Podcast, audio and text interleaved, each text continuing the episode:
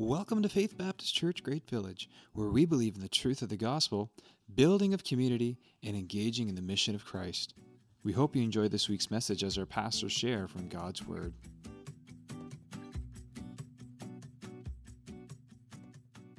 Okay, uh, we are in session two of our series called Through the Window.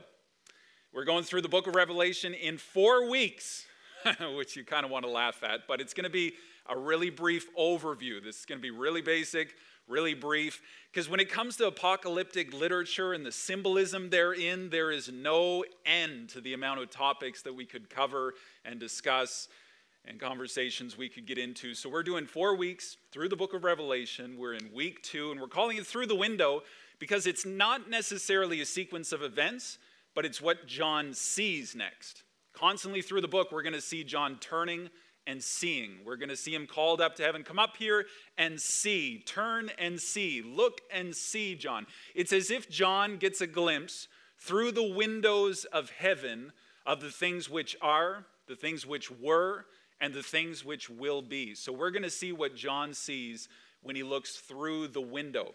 And we talked about how in verses 1 and 2, it's the revelation of Jesus Christ. He is the central theme of the book.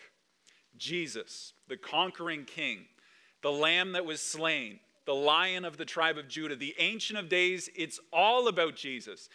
And I joked that I wanted to come up and say, Jesus wins, and if you know Jesus, you win, and there, that's it, right? What more do we need to say? Because it's all about Jesus. He is the conquering king. Ah, so what happens next? John, in chapter 4, we left him with this, this heavenly vision of a throne room. And he saw the one who sat on the throne and he saw the four living creatures. He saw the elders. He saw all those bowing down and worshiping and praising and singing. We just sang three songs this morning. There is a lot of singing in the book of Revelation, as we're going to see.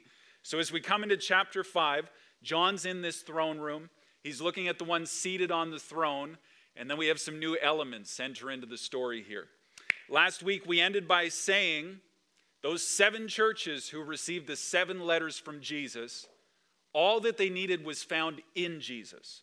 The description that Jesus was given of himself in chapter 1, each of the elements and attributes of who he is was applied to each of those seven churches. What do we need? We need Jesus. Where is Jesus? He's in the midst of the lampstands, he's in his church. It's all about Jesus. The center of the church is Jesus. The focus is Jesus this morning. Let's keep our focus on him. In chapter 5, we're introduced to this scroll that has seven seals. Now, papyrus scrolls were used quite often back in this day to be sent around. They'd be carrying messages. Sometimes, when they were sent from kings or lords or authorities, they would take hot wax on the seal of that papyrus scroll, the opening, and they would seal it. And they would use their signet ring to stamp into it as kind of a, uh, you know, where you write who it's from on the edge of the letter? This, this scroll has seven of them.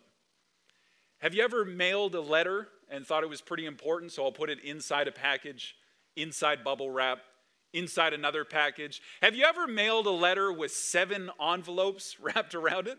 That's kind of the picture we're getting. This is important, important, important. The seals could not be opened by anyone other than to whom the letter was addressed. The only one who is worthy to open them was the one to whom the scroll is addressed, and he could only open it in the presence of the witnesses. Now, in this throne room in heaven, they're looking at this scroll. It's got writing on the inside, it's got writing on the outside, which speaks to the fact that it's full, it's complete. Everything's written on it. No more can be added. Full conclusion. That's the theme of the book of Revelation. It's perfect, it's full, it's complete.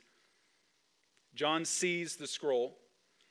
This scroll contains the conclusion, the completion, the fulfillment of God's redemptive plan for humanity. So, what does it say? Everybody is anxiously awaiting what this scroll has to say. This is chapter 5 and verse 1. But look at what happens in verse 4 of chapter 5. John says, I began to weep loudly because no one was found to open the scroll or to look into it. And one of the elders said to me, Weep no more. Behold, the lion of the tribe of Judah, the root of David, has conquered. Jesus is the conquering king so that he can open the scroll and its seven seals. Jesus is the only one worthy to open the scroll, to break the seals. If it wasn't for Jesus, the book of Revelation would be done at this point. Do you realize that?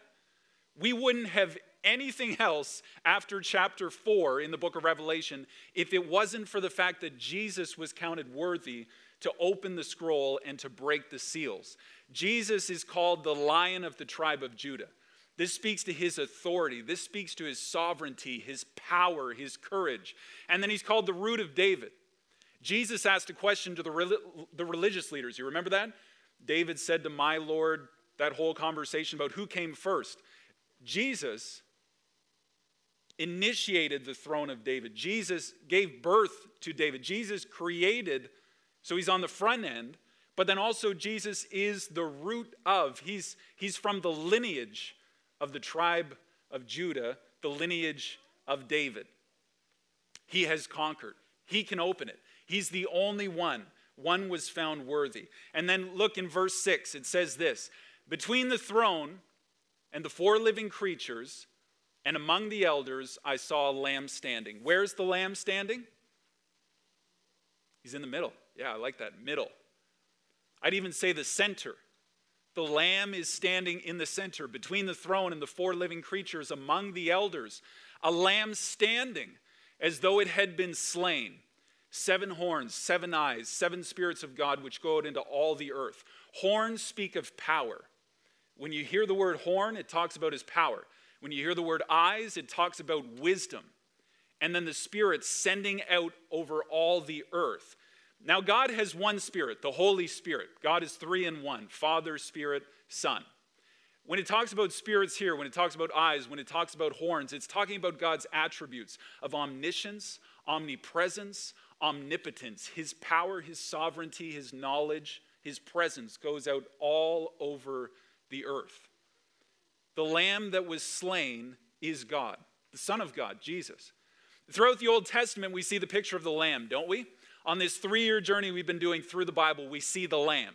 Adam and Eve sinned, God provided a lamb. Abel sacrificed a lamb. Noah sacrificed the lamb. Uh, Abraham and Isaac, they're up on the mountain, you remember? And Isaac looks at his father and says, See the wood, the fire, the altar's up there, but where's the lamb? Abraham says, God himself will provide the lamb. Jehovah Jireh, God my provider, the ram's caught in the thicket, the lamb dies in the place of Isaac. In the land of Egypt, the plagues, the last of the plagues, the death angel, the firstborn, sacrificed the Passover lamb and put his blood on the doorpost and the lintel, and it would pass over. Constantly, the lamb is being slain in place of God's people. Jesus is the lamb that had been slain, who's standing. You know what that means? He's alive. He's resurrected. Jesus died on the cross. Three days later, he rose again from the tomb. This is Jesus. It's all about Jesus. The whole story is about Jesus. And John turns to see this lamb that had been slain, the lion of the tribe of Judah. Now, I really want you to see that Jesus is in the center of all of this. Everything that happens throughout the book of Revelation is only happening because he was counted worthy to break the seals and to look at the scroll all of the attention, all of the affection, all of the adoration and worship in heaven is centered on the Lamb, the Lamb who was slain, Jesus Christ, the Lion of the tribe of Judah, the Ancient of Days. It's all a focus on Him. Have you ever been to a wedding? What happens when, when that door opens at the back and the music starts? Dun, dun, da, da. Every head turns, doesn't it? And then the bride is presented in white. And everybody stands. And the bride walks the aisle. And what does the father often do before the bride comes up on stage? He unveils the bride. And then the bride is presented on stage for all to see. All eyes are on the bride and the bridegroom. Jesus is being presented in all of his power and his glory his deity and his dignity, the lion of the tribe of Judah, the ancient of days, the lamb who was slain. He's presented, and all eyes are on him. This is the picture in the book of Revelation. This is the theme of Revelation. Look at Daniel chapter 7. Remember how I said that the book of Revelation has over 400 references to the Old Testament and counting? Daniel chapter 7. With the clouds of heaven, there came one like a son of man. He came to the Ancient of Days, God who's seated on the throne, and was presented before him. And to him was given, because he was counted worthy, to him was given dominion, glory, kingdom. All peoples, nations, languages should serve him. His dominion is an everlasting dominion which shall not pass away, and his kingdom one that shall not be destroyed. That's the picture that we're looking at in this throne room of heaven as the Lamb who was slain is presented and everybody bows and worships. The focus of the attention is on Jesus. Let's go back to that wedding picture for a moment. I'm not a big one for weddings. Is that okay? I don't know if that's a guy thing or if that's a pastor thing. Maybe oftentimes I'm standing up on stage with the wedding party. But sometimes in a hot, stuffy church facility, because it looks better for the pictures, they choose older ones oftentimes. And you're sitting there and it's kind of sweaty and you know you're watching the bride and then your attention shifts, doesn't it?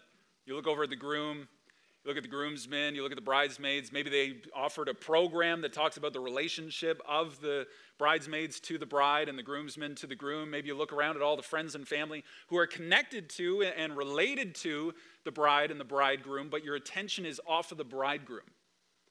Let's keep Jesus as center focus. Jesus is clearly at the center of the book of Revelation, the scroll, the seals. It's all about Jesus. So let's be careful not to get our attention on secondary issues. Because I think when it comes to the book of Revelation and everybody's timidity and fear when it comes to the, the seeming chaos and craziness that ensues in the book of Revelation, we get our focus on secondary issues. And we start talking about theological and eschatological approaches to the book and who are these people and what is this event? When is this event? How's this all going to take place? What's the sequence? And we get our focus off of the center of the book of Revelation, who is Jesus.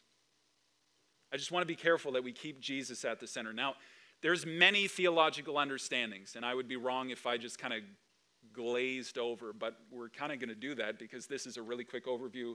We've only got two more weeks after this. We got to make it halfway through the book before we end today, so buckle up.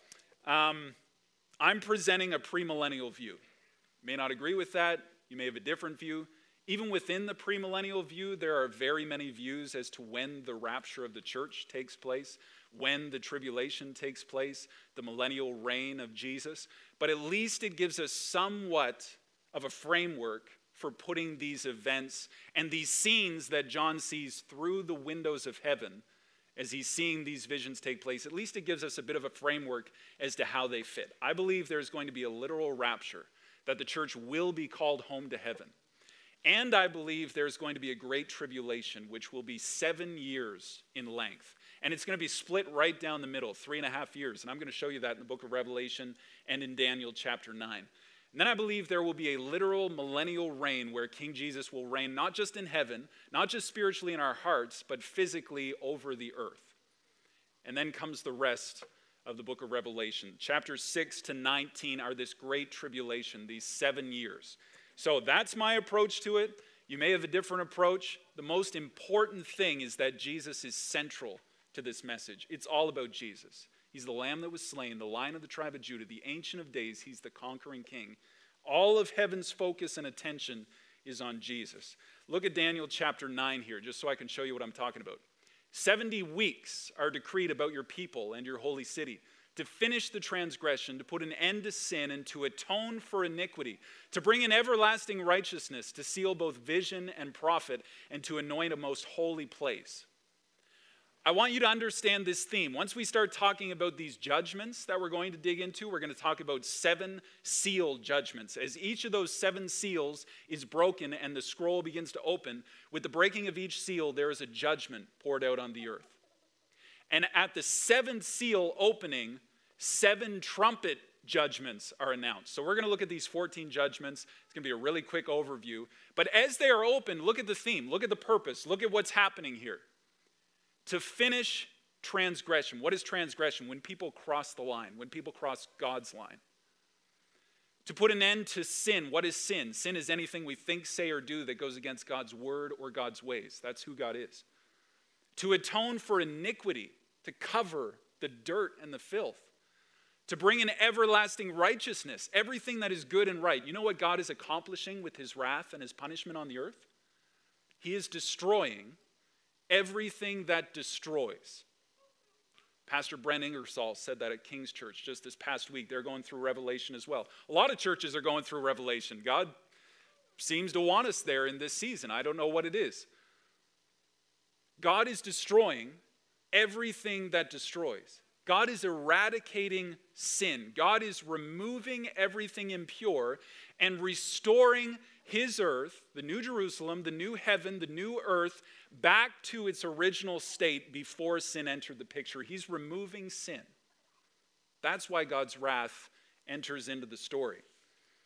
And as you can see, the time frame there 70 weeks, it's indicative of, of seven years. All right, today, as we keep Jesus as center focus, we're just going to give a brief overview of these judgments as they come. Chapter 6. I just want to say I read this little book in preparation for this. You probably can't see that on the screen at all, maybe the word Satan, but it, it's called Winning Your War Against Satan by Theodore Epp, Teddy Epp, from Back to the Bible. Uh, it's just a quick little read. First person who talks to me after the service, uh, this can be yours to read and return so somebody else can read it. But the point in me reading this for this morning's passage was I wanted to be so careful that I didn't present a theological interpretation of Revelation that leaves us saying, that's just a bunch of crazy stuff that's going to happen in the future that has no impact on my life today. The point that I want to make to you today is that you are fighting a battle. Not just a literal seven year tribulation that's going to come someday in the future, whether the church is raptured before, in the middle, or after of. I want you to see that there is a war waging right here, right now. And the war that is being raged is for the throne room, not in heaven, but the throne room in your heart. Who's sitting on the seat of your heart? That's what I want to dig into. As we dig into these first seal judgments, I don't want to say that, hey, someday in the future this is coming, so just keep your eyes and ears open for it. Maybe in our lifetime we'll see it. No, we are seeing it. We're seeing the war and the battle in the hearts and the minds of believers all over the world and unbelievers alike. And it's the battle between good and evil. It's the battle between the kingdom of light and the kingdom of darkness. And there no, is no kingdom in between. There is no gray kingdom. It's either the kingdom of light or the kingdom of darkness. And who is seated on your throne? See, as we talk about this, the theme of faithfulness to Jesus is going to come through and through. He's the center, He's in the throne room of heaven. All the focus is on Him. But sometimes in our hearts and minds, how many know it's true? We kick Jesus off the seat of the throne in our heart and we replace Him with wealth. We replace Him with degree, position. We replace Him with fame. We replace Him with all the sureties and securities that this world promises, and we don't allow Jesus to sit on the throne of our heart. Look at Ephesians. Uh, it's Ephesians chapter 6 and verse 12. Paul gives this uh, encouragement to the Ephesians For we do not wrestle against flesh and blood. So many times we think we're fighting our government, our neighbor, the person sitting next to us, our classmate. We're not wrestling against flesh and blood, but against the rulers, against the authorities, against the cosmic powers over this present darkness. Very apocalyptic, picturesque language here. Against the spiritual forces of evil in heavenly places. He didn't say, We're going to wrestle, maybe in your lifetime, maybe when this comes around. He says, We are wrestling.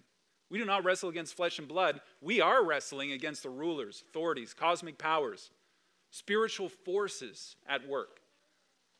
This whole idea of God unveiling and allowing John to see, if only God could unveil and allow us to see the war that is waging right now for the hearts and minds and humanity, for the attention, the affection, the worship of humanity. Because what you give your attention to is, is what you attribute your worship to and your affection to. So, um, Dale and Becky Shannon have began attending our church in the last year. Becky is a talented artist. If you're an artist or interested in that, you need to talk to Becky. Uh, she makes some incredible works of art, and she's really inspired by the book of Revelation and came up with a few pieces of her own that I want to show you. The first four seals that are opened on this scroll are the four horsemen of the apocalypse as you've probably heard. When we look at the book of Revelation, four horsemen of the apocalypse are like the big big four that we see, which is too bad because Jesus is at the center. It's all about Jesus. I want to introduce some of these, uh, some of these guys. The first one, right here, the first seal is open. He's the conqueror, he's the Antichrist. The first living creature standing before the throne says to John, Come and see this. Take a look at this. Look through this window and see this. You've got a rider with a crown, which speaks of authority. Uh, Daniel 9 calls him the people's prince. The people give him this crown. He's got a bow, he's on a white horse. Notice he doesn't have any arrows, so there's no threat of war. He's coming in the name of peace. He's making a peace treaty. Uh, he's white, which speaks to the white flag, right? War is over. Doesn't that sound like Jesus? Sounds a lot like Jesus, doesn't it? When he rides in on a white horse, the true conqueror, wearing the true king's crown, uh, except Jesus has a sword. And this rider has a bow. And here's what I want to point out, and I'm going to point it out time and time again. So many times we're going to see antichrist, we're going to see imitators, we're going to see people and powers posing themselves as Jesus, but they're not. It's just a phony on a pony, if I could coin that phrase. I don't know if anybody else said that. I want to be the first to say that a phony on a pony. He's pretending. He's close. He's so close. He looks like Jesus. He comes in the name of peace. People unite under his leadership. They follow him. They call him the Christ, but he's an antichrist. He's not the real deal. He's a phony on a pony. You're never going to forget that now, are you? But doesn't this sound like our society? I mean, we chase after things that, that promise satisfaction, things that have no real depth to them, but they look like. And we, we switch the Jesus seated on the throne of our heart with a fake, with an imitation, who has no real power, who can't really provide satisfaction or salvation or redemption. Here's, here's the second, and these are beautiful, aren't they? I really wanted to have the real things up on stage, but I kept thinking, you know, what borrowed gets broken, and these are beautiful, fragile pieces of art, and uh, a picture is safer, for sure. This, this is the red rider on the red horse. Speaking of war, you can, you can see the effects of war on the children down here. I think it's just beautiful. He's got this long sword, red. Red speaks of rage, speaks of war, speaks of blood, speaks of bloodshed, terror, death. You know, it doesn't take long for the Antichrist promises of peace to turn into war. Like right around the corner, the very next seal, war. Uh, Pastor Matt Chandler says that warfare is mankind's natural bent. Cain killed Abel. It took one generation for murder to enter the story. One generation. And you sense that, don't you? My wife was joking with me. I, I would say that I don't struggle with road rage, but I'm like a borderline, you know. Like I would never swing my arm out the window or something like that, but I get frustrated when people cut me off or they're not doing the speed limit or they go flying by and do you ever feel that? Or maybe you walk into Superstore and you see that line and your your fury starts to bubble up like can't they do things? Can't they open another cash? Where are those you know, teenagers are supposed to be working here. Are they on break? Are they on their cell phone? Shouldn't they be here helping me so I get out of here? Do you ever feel any of that? Am I the only one?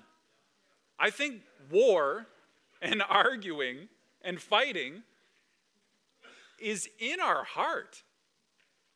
Sometimes we let it sit on the throne of our heart. We push Jesus aside when he says, Turn the other cheek and give your cloak also and we put ourselves on and say, But don't I deserve? Shouldn't I be the one? For...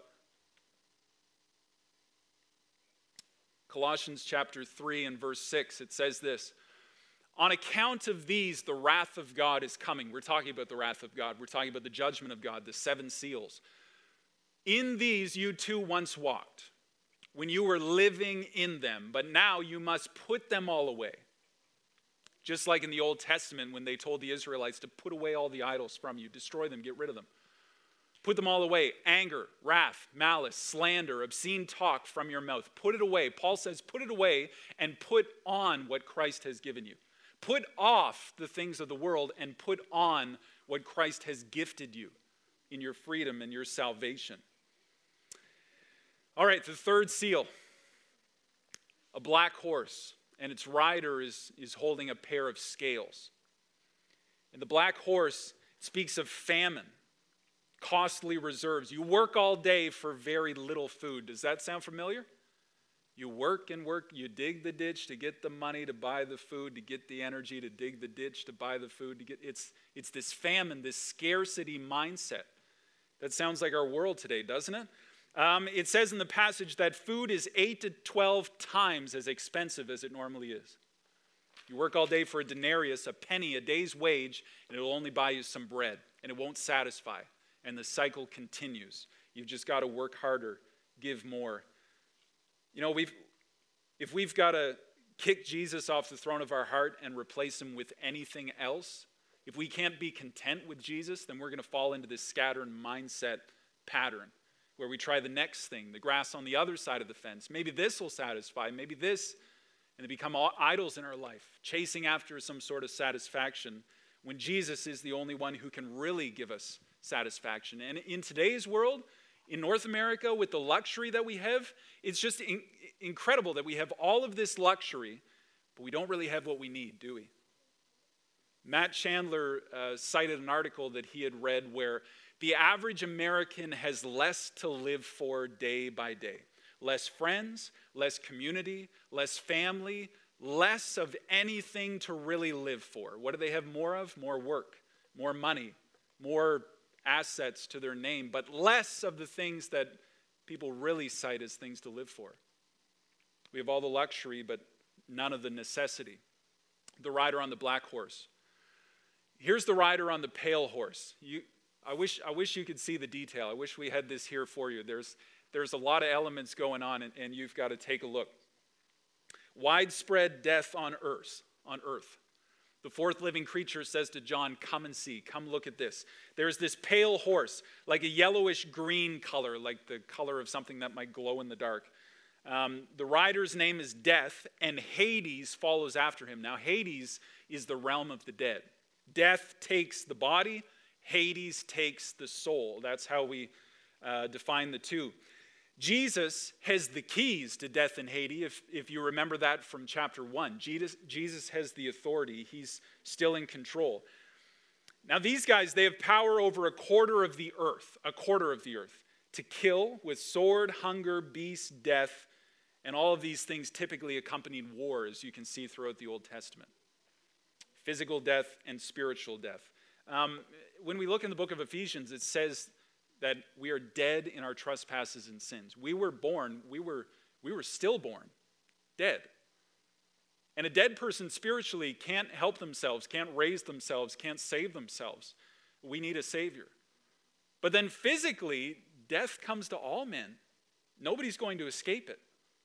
Somebody said that modern society is, is the, the greatest, oh, what did they say? It was like a distraction tactic, like, like a magic show, trying to take everybody's attention away from their inevitable mortality. Everything's just a distraction so that we avoid the question what happens after we die? Because death is, is the ultimate victor. If we're just looking physically, if we don't talk spiritually or look into what the Word of God says, death is the ultimate victor because it's, it's never lost. When it comes to humanity, it's, it's never lost. But look, Matthew chapter 24 and verse 5. This is Jesus, Sermon on the Mount. He says, For many will come in my name, saying, I am the Christ, and they will lead many astray. Who does that sound like? The Antichrist, the rider with the bow on the white horse. And you will hear of wars and rumors of wars. Who does that sound like? The rider on the red horse, war. See that you are not alarmed, this must take place, but the end is not yet. For nation will rise against nation, kingdom against kingdom. There will be famines. Who does that sound like? And earthquakes in various places. All these are about the beginning of the birth pains. You have to imagine there's some death in this picture as well, right? Isn't this just God's mercy upon mercy? That Daniel would say, and Zechariah would say, and Jesus would say, and now John is saying warnings of the things that are to come. So, what's the call? Repentance, faithfulness, Turn back to Jesus. He's at the center of the story. God's sending all these warnings with his prophets, with his son, with John the apostle. God's giving so many opportunities, as we're going to see as, as we continue on. All right, the fifth seal is the cry of the martyrs. It's the sound of the martyrs under the altar. If you read Leviticus 17, verse 11, it's the picture of this blood running down the sacrifice, down the altar, and would end up under the altar. The martyrs are under the altar. It's their blood that was shed for Jesus Christ in the name of Jesus as they were martyred. Paul said, I'm being poured out as a drink offering. You remember when he said that? It's similar picture language. He's giving his life for Jesus. For me to live is Christ, to die is gain, Paul said. And then the question is how long will you avenge our blood? How long until you will avenge our blood? And that's not a new question. You see it throughout the Old Testament. King David asked that question. Habakkuk asked that question, chapter 1 and verse 2. But today, justice is such a huge conversation, isn't it? How long before the question of evil is taken care of? Judgment. This is all part of God's kingdom coming. Then we get to the sixth seal. There's this cosmic disturbance. There's, there's earthquake. There's a black Son, moon like blood. The stars fell on earth. The sky rolled like a scroll. Mountains and islands are moved. The rich and the poor, the powerful and the weak, they're all together hiding in caves, asking that maybe the rocks would be fall, fall on the opening of the cave so that we would be hidden from the wrath of the sun, from the wrath of God. Rank and wealth can't save you, so don't let them on the throne of your heart. Then we come to chapter 7. We're blazing right along here. Uh, we take a break from the seven seals for just a moment. Here's the picture there's four angels, four corners of the earth, four winds. And then another angel from the east with the seal of God. He comes and he says this Don't harm the earth, the sea, the trees until we have sealed the servants of God on their foreheads. 144,000 12,000 from each of the tribes of Israel that are listed. 144,000 sealed. Now, I'm not going to tell you who I think they are, but I'm going to tell you who four other men think they are. And these four men are the four guys that I studied to prepare for this message. And they all said something slightly different than the next. I have never studied a book of the Bible where so many people have so many different theological interpretations and applications. So here's just one example the 144,000. Pastor Matt Chandler, Village Church in Dallas, he's preaching through Revelation right now. I'd encourage you to check it out. He says this isn't a literal number, it's symbolic of a huge, innumerable crowd of God's people. Uh, Tuck and Alford, who are theologians, they agree, saying it's a symbolic number. Kevin DeYoung, uh, he gives a similar explanation. The 144,000 are not ethnic Jewish remnant, uh, and certainly not an anointed class of saints who became Jehovah's Witnesses before 1935. That's commonly held among Jehovah's Witnesses that it refers to them. Uh, the 144,000 represents the entire community of the redeemed. 12 is the complete number of God's people. Now, I kind of mentioned this last week. 12 tribes, 12 apostles, 12 times 12, 144. Times it by a 1,000. A 1,000 is a number uh, symbolic of a great multitude, so you get 144,000. Remember, the 10 tribes were taken into captivity, right? The Assyrians, the Babylonians. They kind of lost their lineage. Not too many Jews today can prove what tribe they belong to, which feeds into this interpretation of the 144,000. And then you get some other guys that I studied who would be more uh, premillennial dispensationalists. Warren Wiersbe says that there are literally 144,000 sealed Jewish men who are on earth, in contrast to the innumerable crowd of God's people in heaven who we're about to see. And then he says, although scripture doesn't necessarily confirm this, which is always like, okay, uh, but he believes to be the logical deduction the elect Jews in the last days with a special task from God. And then one more. Mal Couch believes these are literally 144,000 Jews who were sexually pure, that's really important to him, and would also be martyred for the cause of Christ. So, do you see all these differences just in one name right there? But I think maybe the most important part is their faithfulness to God. The 144,000 faithful were sealed. Faithful. Uh, when you look at the list of the 12 tribes that are listed, it's not the typical 12 tribes of Israel that you see. Uh, Dan isn't on the list, Joseph, Manasseh. Uh, Dan is probably removed from the list because potentially for their idolatry in giving their heart away to false idols. Ezekiel chapter 9, you actually have this picture of people being sealed for their idolatry or for their faithfulness and to distinguish between the two. Here you have a similar picture. They're sealed for their faithfulness. It's like they're set apart, they're sanctified. Um, but however we understand the 144,000 sealed, they are faithful to God. And the big question is Is Jesus on the throne of your heart? Are you faithful to God? Revelation chapter 7 and verse 9. After this, John looks. Here's another vision he sees. Behold, great multitude that no one could number, from every nation, from all tribes, from all peoples, from all languages. Isn't that a beautiful picture right there? Doesn't that sound like the Great Commission? Go to all the earth. Standing before the throne and before the Lamb, clothed in white robes with palm branches in their hands. Now, what does that remind you of? Jesus is being presented in all of his glory in the throne room of heaven. There's palm branches. Uh, later on, it says, crying out with loud voices, Salvation belongs to our God who sits on the throne and to the Lamb. Um, that day, when Jesus had the triumphal entry into Jerusalem, he was seated on the colt that had never been ridden. They waved palm branches. They shouted, Hosanna, we're, we're getting there. We got a couple more pages, but we're getting there, okay? They shouted, Hosanna, okay. I can tell we're getting to the end here. Um, and then it talks about the throne. Blessed is he who comes, who sits on the throne of David. Well, Jesus isn't just sitting on the throne of David, he's sitting on God's throne in heaven. This is like his triumphal entry, his triumphal appearance as the conquering king in heaven. He's the lamb worthy to break the seals and to open the scrolls. One of the elders asked John, Who are these? Who's this multitude? and John's like, You're asking me? Well, you probably know who they are. Tell me, who are they? And then he proceeds to tell John, These are those who have come out of the great tribulation, washed white in the blood of the Lamb. They're clothed in white robes because of the blood of the Lamb. It's, it's the gospel of Jesus Christ. His blood cleanses us from sin.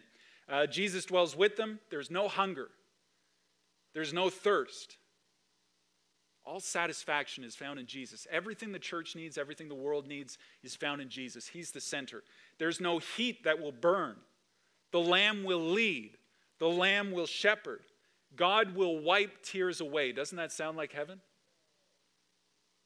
In the midst of the first sealed judgments, we get this picture of God's mercy, God wiping tears away, clothing people in white through the blood of Jesus. All people, every nation, every tribe, every person, every language, nobody excluded. This, this is a picture of true equality right here, and the equality is found in the blood of Jesus Christ. We're united through the cross of Jesus. All right, we come to the seventh seal in chapter 8, and it's the prelude to the seven trumpets, the next set of judgments, and we're just going to fly over these. But there's silence in heaven for 30 minutes. For 30 minutes, they stop in silence. And then seven angels with seven trumpets appear. There's a golden censer that's lit with fire and it's thrown to the earth. There's noises, thunderings, lightnings, earthquakes. The seven angels get ready to blow their seven trumpets. Now, last week I referenced the, uh, the conquest of Jericho. You remember the people marched six days around Jericho, and then on the seventh day, they marched seven times, and then seven priests blew seven trumpets. It's a similar picture, isn't it? Here's the angels, seven angels blowing seven trumpets. We've just been through seven seal judgments. This is the seventh seal judgment. Isn't this just a picture of God's grace and mercy? Like God could have wiped out Jericho on the first day. Why did he wait seven days? God could have wiped out the earth with the first seal. Why did he wait till the seventh to continue on in the judgments? God could have ended sin right after Adam and Eve took of the fruit of the knowledge of the tree of good and evil. The tree of the knowledge of good and evil. He could have ended the story right there and not put up with sin any longer. And he would have been totally just in doing that. So, we have these, uh, these trumpet judgments, and here they are. I told you we were going to fly over them. What I want you to see is that they very closely mimic the 10 plagues in Egypt. There's over 400 references to the Old Testament. Matt Chandler says everything that's being presented in Revelation has already been presented elsewhere in Scripture. There's nothing necessarily new. The first trumpet, all of the vegetation is struck. Uh, there's hail, there's fire, there's blood, there's burned trees and grass. The second trumpet, the seas are struck. There's a great mountain burning with fire. It's thrown into the sea. A third of the sea becomes blood. You remember when the Nile River became blood in Egypt? A third of the creatures of the sea, a third of the ships are destroyed. Then you have the third trumpet. We've got all the fresh water, all the rivers and lakes. There's this burning star called wormwood. Wormwood is a herb that's like really bitter. You get it in your mouth and the taste lasts like 15 minutes. You got to wash it out. Really bitter. All the water becomes bitter. Many people died from it. Sorry, a third of the water became bitter. You see these fractions? I want you to notice them. Um, there was no direct plague of bitter water in Egypt, but there was one in Marah right after the, the Hebrew people made their way out of Egypt. Remember the bitter water. The fourth trumpet, the heavens are struck. Uh, there's there's a third of the sun, the moon, the stars darkened. There were three days of darkness in the plagues of Egypt. Uh, an angel flies through and says, Woe for the remaining trumpets. There's three more to come. And he says, Woe to all those living on earth, which could actually be translated those living for the earth. Those who have substituted the throne room of their heart for, for the idols of the earth those who are living for the earth, for earthly things. Paul tells us to get rid of the earthly things and to put on Christ. And then we have the fifth trumpet. This one's pretty picturesque locusts from the pit. Now, these locusts, they're pictured like armored horses, and they have tails like scorpions. The sun's darkened, there's smoke, there's a star that has fallen. Um, this lasts for five months, which is actually the lifespan of a typical locust. Apparently, they last about five months. Um, they're like horses prepared for battle, crowns of gold, faces like men, women's hair, lion's teeth. Abaddon, Apollyon, destroyer, Satan, he's the one, he's the angel from the pit who ruled over them. For more on that, John 10 10. He came to seek, kill, and destroy. That's the picture that we're getting here. All of this imagery is, is not meant to necessarily describe what the battle is going to look like, it's meant to evoke the fear of the apocalyptic language, force us to feel the horror of this judgment. Uh, you can see locusts in the 10 plagues of Egypt. And then you have the sixth trumpet. We've got the angel, the angels from Euphrates. Um, the voices from the altar release the four angels bound at Euphrates, bound angels. It's a reference to evil angels, the third who left heaven to follow Satan. They kill a third of mankind, 200 million in the army, riders with red, blue, and yellow, horse heads like lions, breathing fire, tails like serpents. Third of the mankind is gone. Now, if you've done the math, we're at half of the world's population. But it could have been 100%. It could have been all the sun, moon, and stars. It could have been all the fresh water. It could have been all the salt water and the swimming creatures and the boats. It could have been all the vegetation on earth. It could have been all of mankind, and it likely should have been. God, in his justice, could have been totally right in saying, You're done. And it's done. Why does God tarry? Why does God wait? Why, why does God long suffer? Don't miss God's mercy on full display. After all of these, these 14 judgments, these, these 14 pictures of the wrath of God being poured out, destroying all that destroys, eradicating sin and sinfulness, the rest of mankind who did not die, the 50% remaining, they refuse to repent after all that. Uh, Wiersbe says the most frightening thing is not the judgments that God says, but the sin that mankind continues to do even while God is judging them. I don't want you to miss God's mercy on full display. We come to chapter 10 and we look at verse 1. Then I saw another mighty angel coming down from heaven.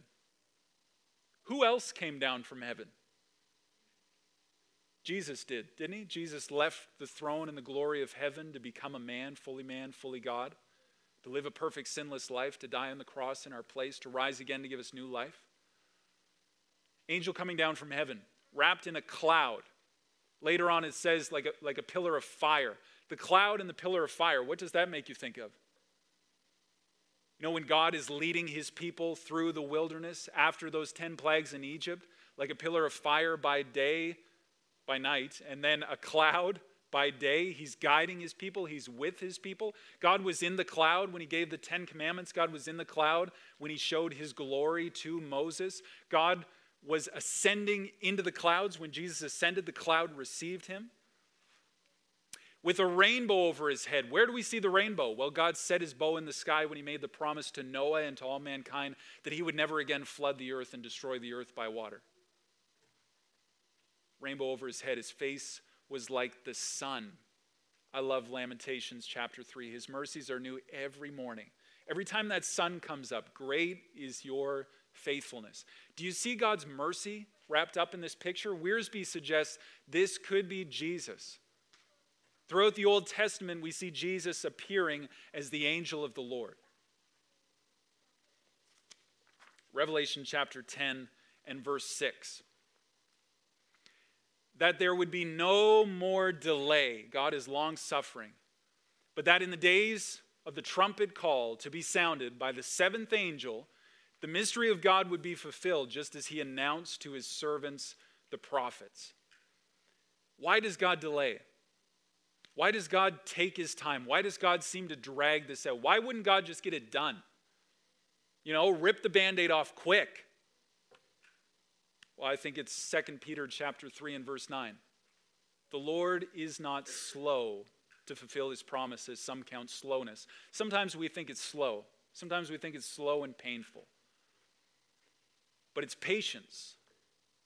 He's patient towards you not wishing that any should perish. God is not pouring out his wrath because he's mad at mankind and he just wants to eradicate mankind. No, he's eradicating sin. He's destroying all that destroys. He's destroying the thing that has taken the abundant life from you that Jesus said that you should have.